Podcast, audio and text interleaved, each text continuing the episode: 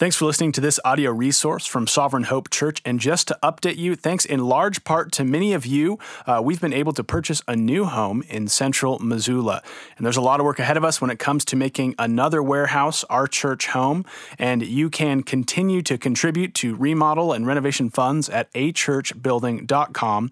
But we just want to express to you how grateful we are for your support. And we hope that this resource you're about to listen to will be a blessing for you as well of the globe relative unprecedented freedom from threat or harm.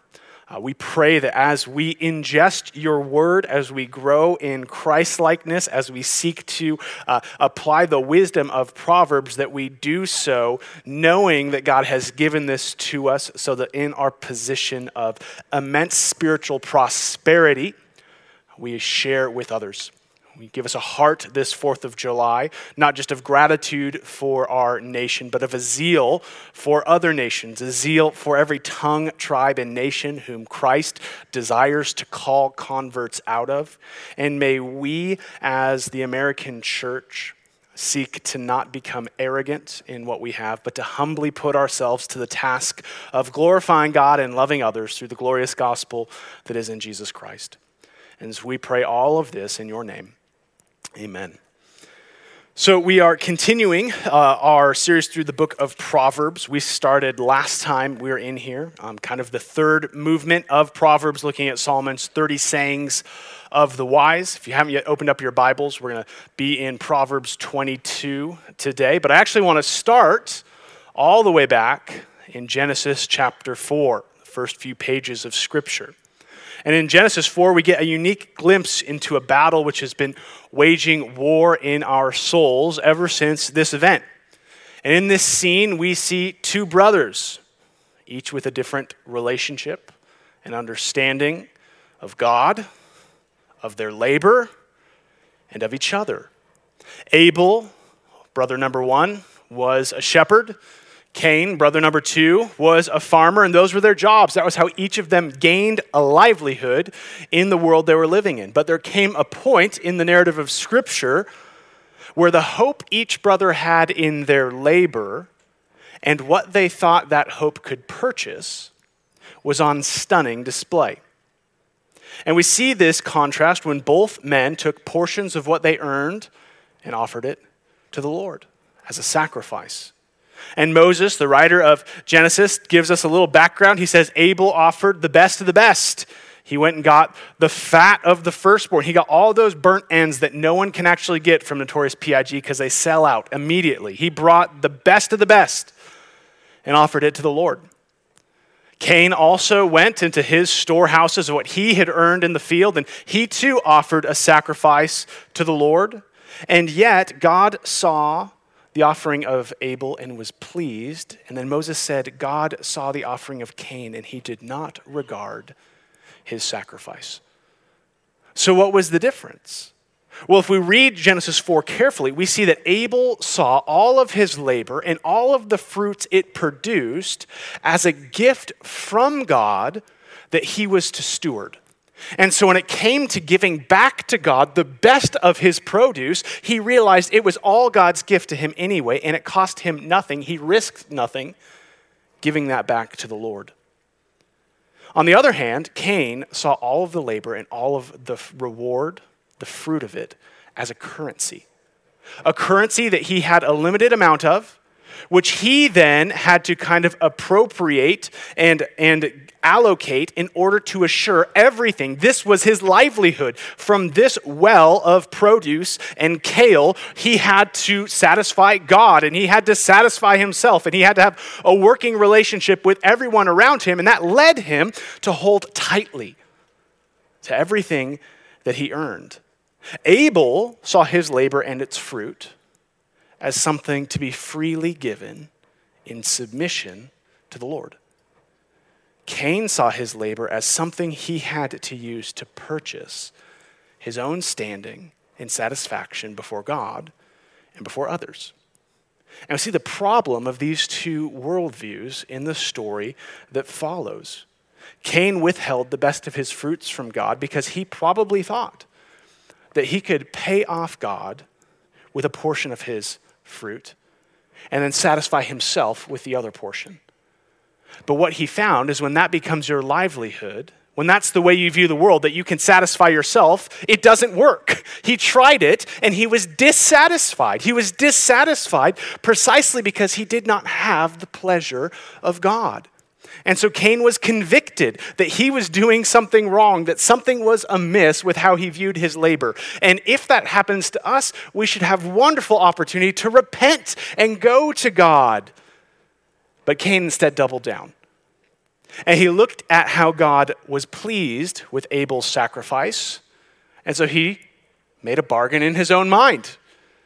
He said, If Abel's produce, if what he gains is a threat to what I gain, then I will take up in violence and kill my brother, and therefore solve the problem that comes from me trying to hold on to what God Himself can only give. And why do I lead with this story?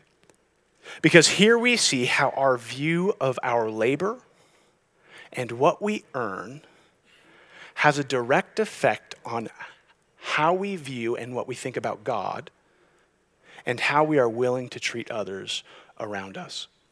Since Genesis chapter 4, our world has been trying to solve the error of Cain. All you have to do is watch an infomercial, if those still exist, or get on Facebook and watch a video or Instagram ad, and you see people saying, Follow my rise and grind mentality for business, and you can become the self made entrepreneur you have always wanted and finally purchase for yourself the relief, the freedom, the sexual prowess, the satisfaction, and the luxury that Cain failed to get. Here it is. If only you can labor this way. And our passage today in the book of Proverbs leans in to this temptation. It leans in to our desire to gain. And it looks at more than simply our work. Instead, Solomon is after how far you are willing to go to gain money or influence or social capital or whatever you think you can earn with your success here in this world. And what you're willing to do towards those ends of what you gain and what you get inevitably shapes not only what you do for work, but how you do it and what you hope to get out of it. We live in a world where the economic climate coming out of the pandemic is, is changing and it's new. There's transformation. There are many students and young adults in here where are like, this is the season of harvest. School's coming. This is when you're working, trying to make the most money as quickly as you can. The rest of us probably have jobs or are trying to get jobs. And the point is, is this is a universal need that all of us has that Solomon wants to bring you a level of wisdom that is of gospel understanding and faith in God that helps you understand why you work, how you work, and what you get from your work. And our big point today is this it is how and why we work is directly related to our hope in God. How and why we work is directly related to our hope in God. In other words, what you think about what your labor can purchase, what it is you earn, and the currency that gives you, it shapes the way you view yourself, God, and those around you. We're going to see this in a number of practical ways today. We're going to split our text up into two portions. First, in Proverbs 22, verses 22 through 28, we're going to see four do not statements from Solomon. And in this passage, we're going to see four methods of unprofitable gain. If you want profitable gain, do not do these things. But then in verse 29, we're going to see the good news of faithful gain. That is gain that relies on the Lord. I'm going to read our whole text for us once more, and then we're going to circle back to our first points. This is Proverbs 22, verses 22 through 29. Do not rob the poor because he's poor, or crush the afflicted at the gate. For the Lord will plead their cause and rob of life those who rob them. Make no friendship with a man given to anger, nor go with a wrathful man, lest you learn his ways and entangle yourself in a snare. Be not one of those who gives pledges, who put up security for debts. If you have nothing with which to pay, why should your bed be taken from under you? Do not move the ancient landmark that your fathers have set Do you see a man skillful in his work? He will stand before kings. He will not stand before obscure men. So, here, when it comes to kind of this economic language, it's actually going to continue a little bit further into chapter 23. Solomon opens up with four prohibitions, four warnings of what to avoid when it comes to gain and currency. And our first point today is just this to stop and look at these four methods of unprofitable gain. Solomon here says four times, don't do these things. Each of them have an economic sense that translates to both your heart internally and probably to the workplace or marketplace externally. And he begins with what seems obvious in verse 22 and kind of transitions to what might seem really obscure to us in verse 28. We'll talk about that more in a little bit. But we also see is in his first three warnings, Solomon gives us a reason why we should avoid those things. And that in itself is a wonderful grace we ought not to blow past. God is the creator of all things. To turn to God's wisdom is to actually turn under God's authority. To realize that God is God and knows what's best is to say, I am not God and I am in need of counsel. And God is the uncreated creator. He is the one who existed forever and always in triune perfection as Father, Son, and Holy Spirit, which means God has every right to say, Do this because I said so. And just like us with our kids, there might be times where God the Father calls us to obey without having complete understanding. And we have to trust Him. And yet, here we see this wonderful glimpse into the heart of God the Father, where here we see God telling us why we should obey him. And we see that all of his wisdom, all of his authority, all of his affection, all of his intention in curbing our hearts is actually to benefit us, to keep us from harm, to lead us in the path of wisdom, of what is good, to lead us, what we saw earlier in Proverbs, on the road that leads to righteousness. This is God's goodness to us, even when it comes in the form of do not. It is for our good. And so, in brief, we're going to turn to each of these do not commands and see God's kindness. And in verse 22, we see the first method of unprofitable gain, and that's this don't profit off the vulnerable, for God will defend them. Don't profit off the vulnerable, for God will defend them.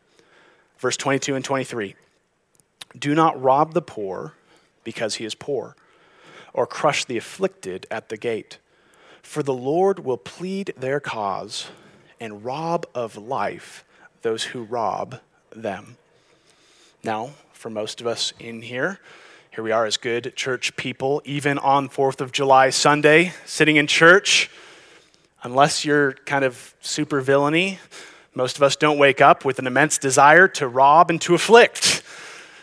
We see that as being out of hand bad, not good, generally to be avoided. But here, Solomon invites us to examine places where you might be prone intentionally or even unintentionally of profiting off the exploitation of those who have no recourse, no defense in two specific places. That is, first, in the first part of 22, those who have no financial resources, that is, those who are poor. And then, secondly, in the second part of verse 22, that is, those who have no voice in the public court system, that is, at the gates, the afflicted at the gates. And so Solomon's warning here is both an economic and a legal warning. He has concern for both of those places where someone has little to offer. And despite how quickly most of us would want to say we passed this test, Solomon actually wants you to sit here. It is in here for the one who is simple, it is in here for the one who wants God's wisdom that we might think a bit longer.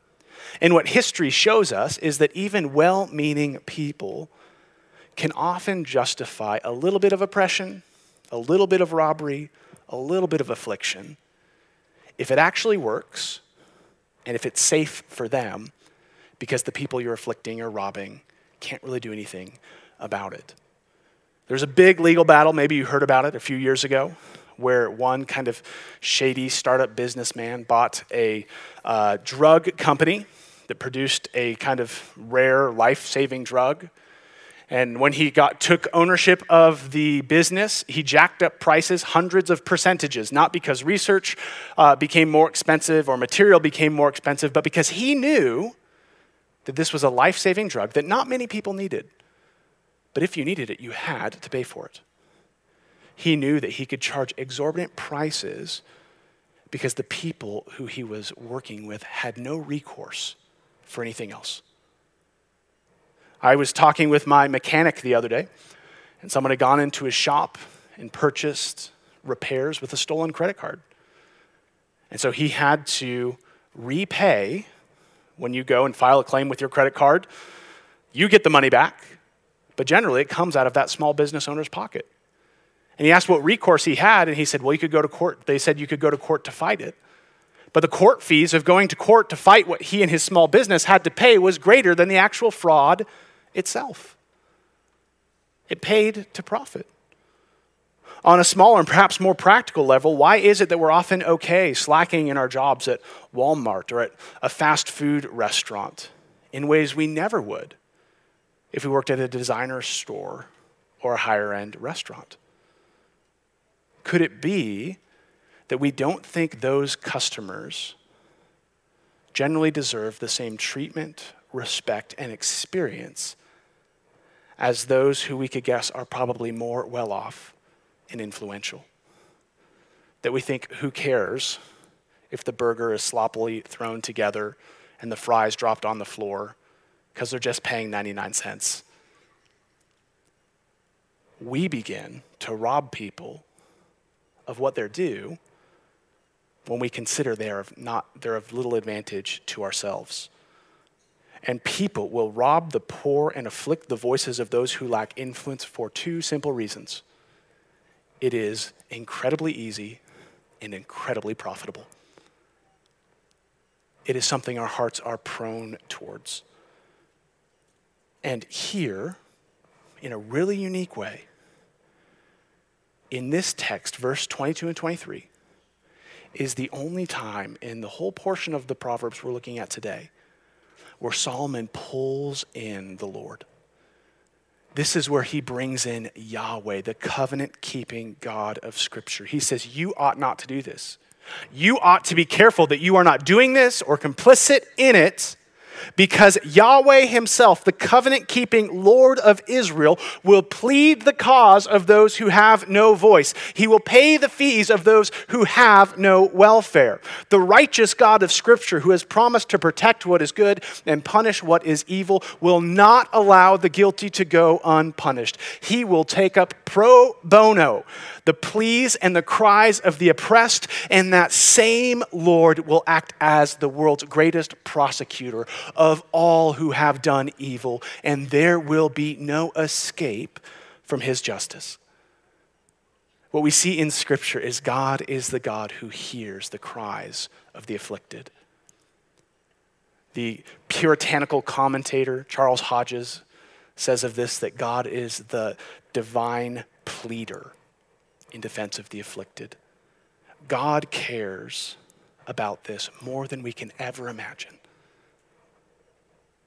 And to think critically about your relationship between your gain, your profit, the poor, and the afflicted is not a leftist agenda. It's a biblical one.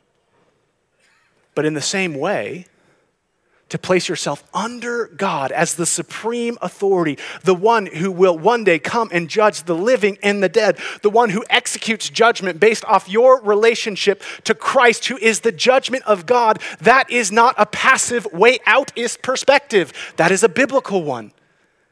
And here, as Proverbs has done all throughout our time in it, it has carved out what is neither right nor left, but that which is gospel centered to say God cares about this in a unique way, so too should I as it relates to my own responsibility.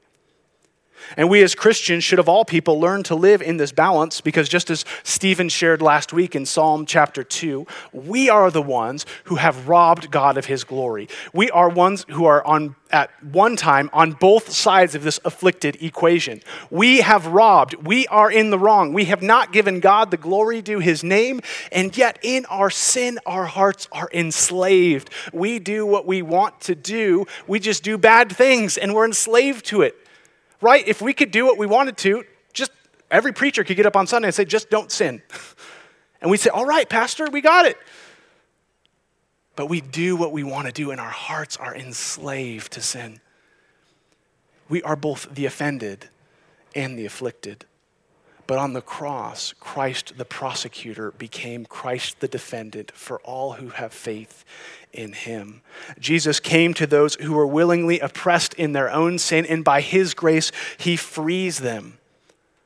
More than that, Jesus then says, Those who are robed, this is part of what uh, was read for us earlier in our scripture reading, those who follow Christ often encounter the trials of Christ. They are opposed by the world. But then Jesus says, If you are opposed for my name's sake, I am still the defender. For those suffering for their faith, when whatever country they are in, God will not let that go unpunished. God hears your cry, He sees your tears, and God will punish and vindicate at the end of all things. Therefore, in your desire to make a living for yourself in this world, in all things, we do not view others through the lens of Cain, but instead through the greater Abel the one who gave himself to save his brother, instead of attempting to rob others and take what he could never gain. Be careful, says Solomon. You be careful. You consider today how you gain. For to make it a business, to profit off the poor and the afflicted, is to put yourself on the wrong side of God, the divine judge. But what grace, where if that is you, there is a way out. There is coming to Christ Jesus and having that record of debt expunged in his blood. And then you have the privilege of working for unity in an Ephesians 2 context. Don't rob the vulnerable, for God stands as the judge. Bad business model number one. Bad business model number two. Don't partner with those who are angry, for it will entrap you. Look at Proverbs 22, verses 24 and 25. Make no friendship with a man given to anger, nor go with a wrathful man, lest you learn his ways and entangle yourself in a snare. So, as we continue on in the book of Proverbs, we're going to have a sermon specifically on all that Proverbs, all is probably a gross overstatement, on much of what Proverbs says about anger. But here, we're just going to zoom in particularly on the nature of the relationship he's calling us to be wise with towards the one who is angry or wrathful. He says, Don't go on with them, make no friendship with them. He's not talking about having these casual relationships, he's talking about this deep seated, cooperative, relational friendship, a close friendship, maybe even, because this is in the context of an otherwise economic text, maybe it's talking about a business partnership with someone who is habitually given to anger. That is someone who, like Cain, uses anger to get what he wants in life. We all get angry for a multitude of reasons. But then when we act in anger, it's often not simply to express our emotion, it's actually to accomplish something with that emotion, isn't it? Don't we see this in the cancel culture right now that is out there on both the left and the right, where what happens is each group says, We're angry with them, therefore we will not associate with them, and we'll drag them down into the mud.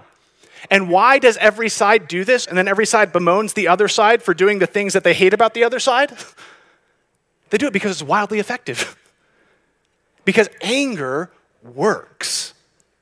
And that is the danger of this drug. With anger, we can bully people into submission. With anger, we can intimidate to get what we want. With anger, we could subjugate for our own pleasure. With anger, you can get many things with speed you never thought possible. And the truth is, most of us don't need help in getting angry. We're pretty efficient at that on our own. But Solomon here warns of entering into a friendship or a partnership with an angry or wrathful person because, as hard as it is to not get angry already, he says when you're in that relationship, you will learn even more how wonderful that anger is. You will learn his ways. That's what Solomon warns against in verse 25. Lest you learn his ways and entangle yourself in a snare. You see, we're about discipleship at Sovereign Hope that's helping each other follow Jesus in all of life through the gospel because you are being discipled everywhere. This world is discipling you. Your coworkers are discipling you. They are calling you to imitate their life and to follow whatever their version of a God is. And when we are discipled by the world, we see how effective anger is. We're prone to learn its way, to use it in our own life. But here, Solomon tells us that to do so is to ensnare yourself, it's to become trapped, entangled, held captive. There's no freedom. Because just like in a movie, the more you find this little trinket that you promise you're only going to use once, you begin to use again and again and again and again, and pretty soon, if you want to accomplish anything, it's just a greater act of anger, a greater act of manipulation, a greater need for control. And you, if you live that way, inevitably find yourself back under the judgment of Yahweh we just saw in verse 23. You see, all you have to do in today's culture is open up a website, go to a newspaper, open up a Christian blog and you'll find stories of businessmen and churches who have created cultures of anger and domineering. And how that happened is an important question. It happened because we find this stunning thing where we think, well, if someone's really angry, it's going to show up and ruin their business. But what everyone on all of those boards, secular or sacred, realized is that anger actually sometimes helps the bottom line. It gets things done. And when we see that anger is profitable, we become less and less offended by it, and we become more and more prone to practice it. And so, here, for the sake of your soul, Psalm says, do not go into this partnership. Flee from it. Assess your friendships, assess your business relationships, and realize that though there might be freedom, because it's good to be friends with a guy who's got a hot tweet finger, it might enslave your soul and cause damage far beyond your imagination can think. That's what imaginations do, right? Imaginations think. Bad business model number two go into a deep partnership with an angry man because it will ruin you. Next, Solomon brings back something which might be a little odd to us today. We actually encountered this and had a sermon on it back in Proverbs chapter 6.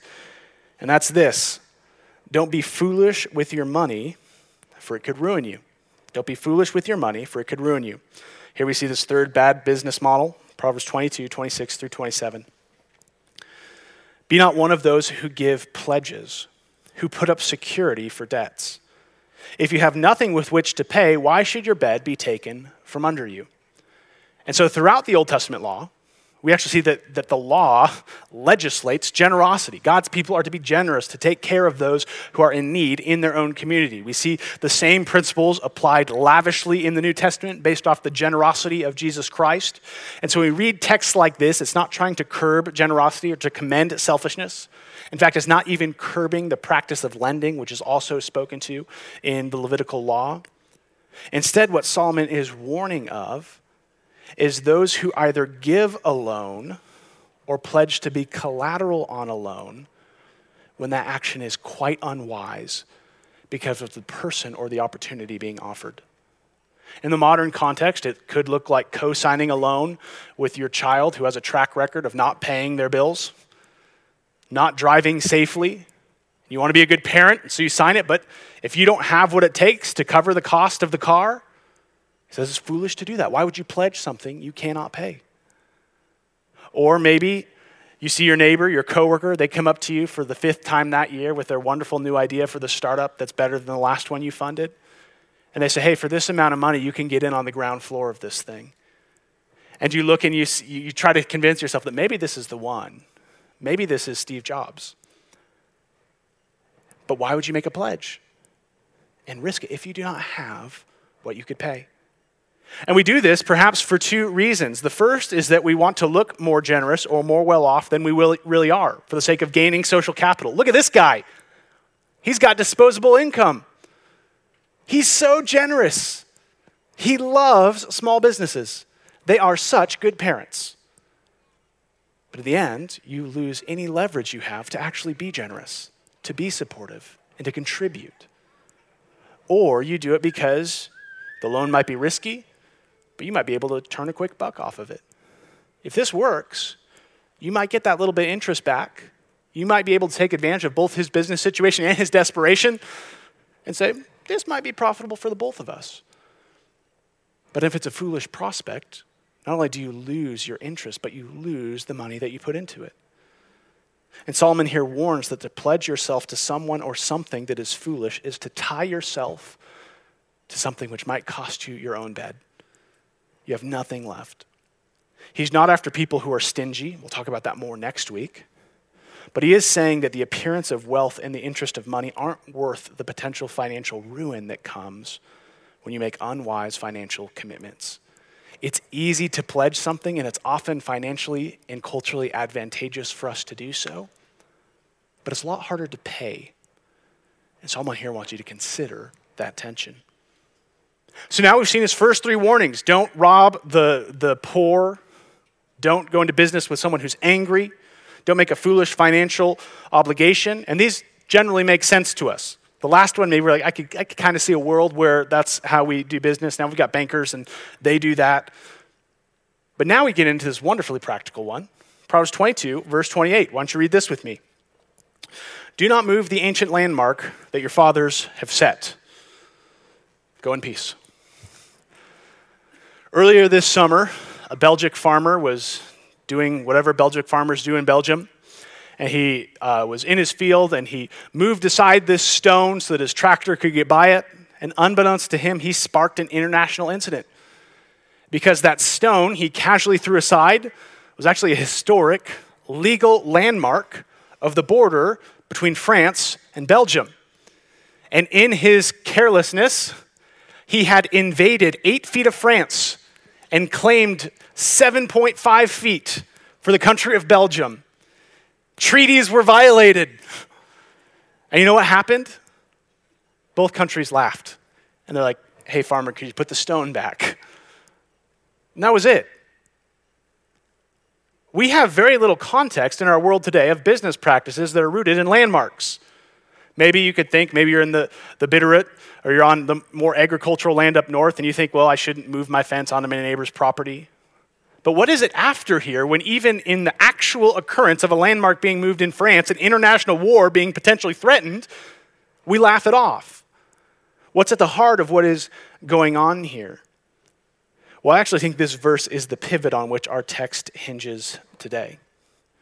Because when Solomon talks about landmarks, he's calling back to God's covenant with Israel, the covenant God gave to their fathers. He's talking about little boundary markers of property in the kingdom of Israel. And he warns that if you want to try to nudge your land to be a little bigger and your neighbor's land to be a little smaller, but these boundary markers were not just arbitrary. It wasn't like dividing up a subdevelopment and seeing who gets what. These boundary markers were given to Israel by God Himself. Part of what God did when He brought His people out of Egypt and into the promised land is He divided the land and gave it to be distributed among the tribes. How beautiful was this? So beautiful that Moses, channeling his inner pop star, included this moment in a song. We don't sing about our mortgage statements, but look at what Moses sings about in Deuteronomy 32, verses 7 through 8. Remember the days of old Consider the years of many generations. Ask your father, and he will show you, your elder, and they will tell you. When the Most High gave to the nations their inheritance, when he divided mankind, he fixed the borders of the people according to the numbers of the sons of God. And so here's Moses just like spitting some title love on us here. He's saying, Look at what God has given you. Look at this wonderful time where you had no land and God gave you the exact land that you needed. It was God's inheritance, God's gift, God's providence for each of these communities to have that specific land as God saw fit. And from that land, they were to labor from that land, they were to trust all of God's covenant promises that He would bring fruit in season and out of season, that He would protect them, that He would care for them, that they would be His people and He would be their God. So, behind the moving of a landmark is not just an attempt to gain more at cost to your neighbor. It's actually an intentional distrust in God's gracious gift to each individual. It says to God, I don't trust your providence, and I'm going to take what I can when I want it. And this is Solomon's fourth method for unprofitable gain. Don't try and take what only God can give.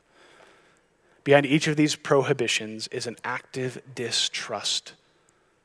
A distrust that God rewards those who obediently live their life in submission to Him a distrust that the God who had brought them out of slavery is actually the God that can give them the good life on land that might look different or bigger or smaller or more rocky than your neighbors.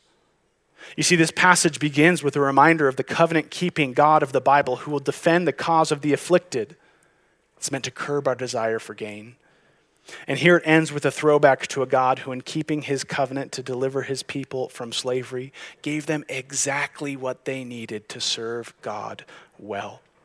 How can we use our labor to serve people instead of harm them? How can we say no to the effective and contagious rewards of anger? How can we be wise and say no to foolish opportunities by trusting in God with everything we produce? That we do not have to sin to gain what God freely gives in grace. That if we entrust ourselves to faithfully working in submission to the God who takes care of his people, that we can say no to sin because we trust in the God of the covenant. So, what do we do with this? Do we just kind of throw our hands up and say, like, take this fatalistic view of work where, ah, whatever gain I gain, whatever I do, I do, God's going to control the output? Do we become kind of apathetic? What does it matter that I do? Well, no. Because immediately after these verses, which are getting at this trust in Yahweh, this reliance on his provision, look at where he lands the plane in Proverbs 22, verse 29. Do you see a man skillful in his work? He will stand before kings, he will not stand before obscure men. And so, this is Solomon's final point today. This is the good news of faithful gain. In contrast to dubious business procedures and angry acts to try and get what only God can promise, here he calls us to the good news of gain in faithful work. We are to work skillfully and to trust God to do with our work whatever he will. We trust that God will reward those who work diligently in all of the work that God has given to them. Instead of trying to worry about a specific outcome like Cain did, we get to joyfully and skillfully turn into our labor like Abel and trust that whatever we earn is already God's. And that God is the one who provides to us all things. The good news of faithful gain is that we work well and trust God with our lives. We punch in and we punch out and know that God is taking care of us. We can be free from the paranoia of production and this constant demand to get, to earn, to make, to find a way for yourself.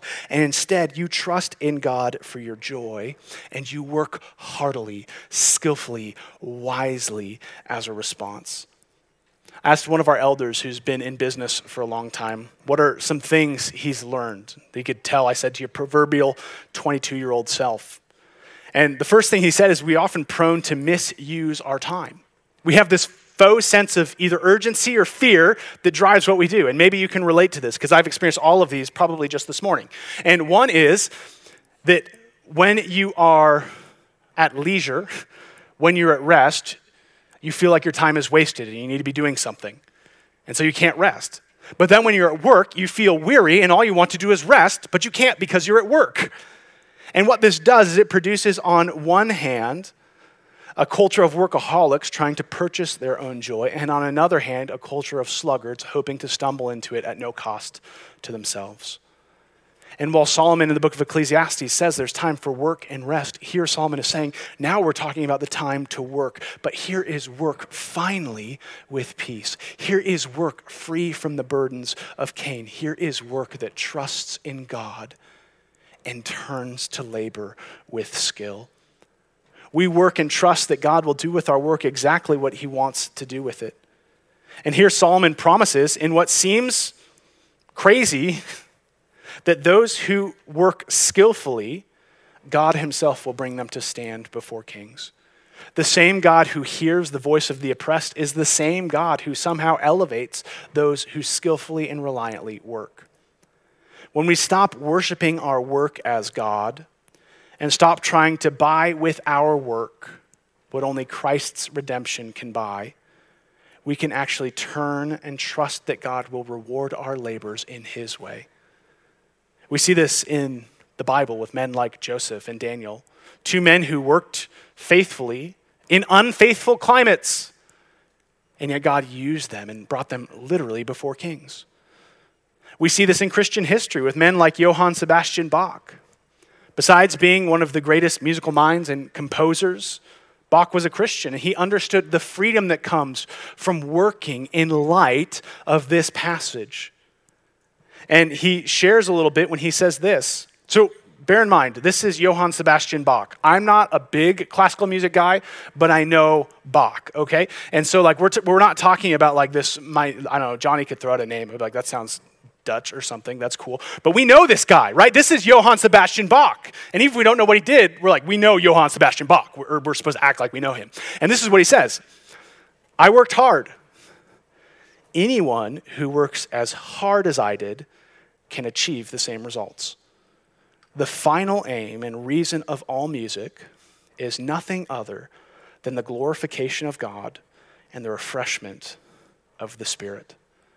Here's this profound, like, can you be the next Johann Sebastian Bach? Maybe, probably not. Don't leave here thinking that. And yet we see, see this wonderful paradigm here. That is that our world tells us we should work hard and skillfully only when we know exactly what it will earn. If I'm making $15 an hour, maybe. If I'm making $45 an hour, now, now we're talking. Now I'll work skillfully. But here, what Bach is modeling is a biblical conviction that we should work hard and skillfully, not when we know what we will earn, but when we know who it will please. And here it pleases the King of Kings. Here it pleases the Lord who made us to work and set us in a garden to keep it and to maintain it. Here we work for the God who has called people to himself in Jesus Christ to go and make disciples of all nations. Here we work knowing that one day we will get set in the new heavenly garden and we will work without hard ground, without thorns or thistles, exactly how God designed it. Look at how Paul ties these things together in Colossians 3 in two passages. And I want you to pay attention to the distinctions that are in here because it's subtle, but it's important. Colossians 3:17. Whatever you do, in word or deed, do everything in the name of the Lord Jesus, giving thanks to God the Father through him. Now let's look at verse 23 and 24. Whatever you do, work heartily as for the Lord and not for men, knowing that from the Lord you will receive the inheritance as your reward. You are serving the Lord Christ. So, did you see what he says there? In verse 17, he says, Do everything in the name of the Lord Jesus. In other words, when you show up to work, your name tag says Jesus. How they see you is how they see Jesus. How you work is how they see Jesus work. How you love is how they see Jesus' love. How you uh, interact with your customers is how they imagine Jesus to interact with your customers. When you go to work, you do so with the name of Jesus. But then in verse 23, it says, Do everything as if for the Lord Jesus Christ. That is to work for the glory of the Lord Jesus Christ. So here are these two powerful, comprehensive pictures, meaning that you are to both work as the Lord and for the Lord in every aspect of your lives. And we're living in this crazy cultural moment right now, whether we want to or not. And that is where we see that the entire climate around work is, is changing. Not only is everyone kind of needing workers in our city, you pass around, there are signs asking for people to come back to work, to exercise what God has given us of working with our hands and earning our bread and fulfilling the cultural mandate. But even before the pandemic, the labor force in the city of Missoula was weird. And that's that no one moves to Missoula to work. People move to Missoula to play. People move here and work here so that they could make what they need to to punch their time cards and make it up to Snowbowl before the lifts close. or to hit the river before the sun sets. And what that means is that we have robbed our work of worship. Passages like this seem so foreign to us because there's no purpose in working skillfully. We don't care if we get to stand before the king as long as we get to maybe fish for some trout. But God here brings peace and rest and privilege where we, as Christians in this cultural moment in our city, ought to respond to the challenge and say, Look at me and see Jesus. Jesus, who took on the labor of taking the form of a servant and humbling himself and being put on a cross. Jesus, who worked to obey God perfectly. Jesus, who worked to redeem people who were far from him. Jesus, who worked to win us back to the Father. And we get to do it skillfully wonderfully. And the truth is, you might not be Johann Sebastian Bach. You might turn to your work skillfully with all that God has given to you, and the only person who says good job is your wife when you go home at night. And yet, the promise of this is that because we have been brought back to God through Jesus Christ, that we stand unashamed with our work before the King of Kings. You will stand before the Lord for both praise and chastisement, not before obscure men. In Matthew chapter 6, Jesus is talking a lot about how we present in public. And three times in Matthew 6, he says, The Lord who sees what is done in secret will reward you. What does the Lord who sees what is done in secret see in your work? When do texts, as I was writing a sermon, which is part of my work, I had to wrestle with this text. It was beautiful outside. I was sweating while writing this, and I'm just like, am I being skillful? Am I honoring the Lord with this and trusting Him with whatever comes? Do you have that awareness? Because the world looks at work and they hope that someday it will pay off to give them what they want. And just like Cain, everyone who thinks that their work can grant them their satisfaction and peace of those around them will find themselves disheartened and crushed in the end but for those who come to God in Jesus Christ, who God gives the kingdom of the talents and is set back to work not just in the work of sharing the gospel with others, but in the work of showing the gospel with our lives. Look at the reward which Jesus himself promises in Matthew 25. His master said to him, Well done, good and faithful servant. You have been faithful over little, I will set you over much. Enter into the joy of your master. Everyone works for the hope of gain, but only the Christian works with the promise of it. Our work pleases God because it's Jesus' work that justifies us. And now we get to turn joyfully without fear to work skillfully, heartily, and zealously for His glory. If you want that relief, come to Jesus. The rat race of trying to gain peace and joy that only Jesus gives will eat you alive, but grace gives us all of that in Jesus so that we can work with joy. So this week, consciously, regardless of where you work or what you do, pray that God might grant this text to your heart, that you can for a moment work for the Lord and not for men. You see, there's this wonderful cost benefit analysis Solomon wants to give us here. As the teacher, he holds up these things. Is it worth it to rob the poor, to partner with the angry, and to make a foolish loan? And he wants you to see it's not. It's not worth it. But here he then calls us to see is it worth it to skillfully and heartily labor with your head down, trusting in the Lord? It is. It's wonderfully worth it. So let's go this week into our city, into our jobs, and let's rely on the God who has set our boundaries in Jesus Christ and work for his glory so that others might see our good works and glorify our Father in heaven. Let's pray. Lord Jesus, we pray. Um, we spend two hours on a Sunday morning together, maybe another two hours at community group, maybe another hour in discipleship, or having a barbecue tonight with some friends from church. But we spend 40 hours a week or more in the workplace.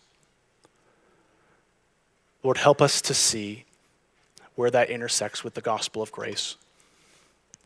Help us to see that as a place where we trust in you.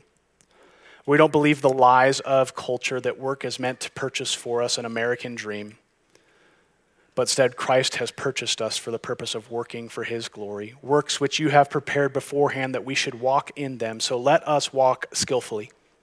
Let us walk heartily. Let us walk humbly.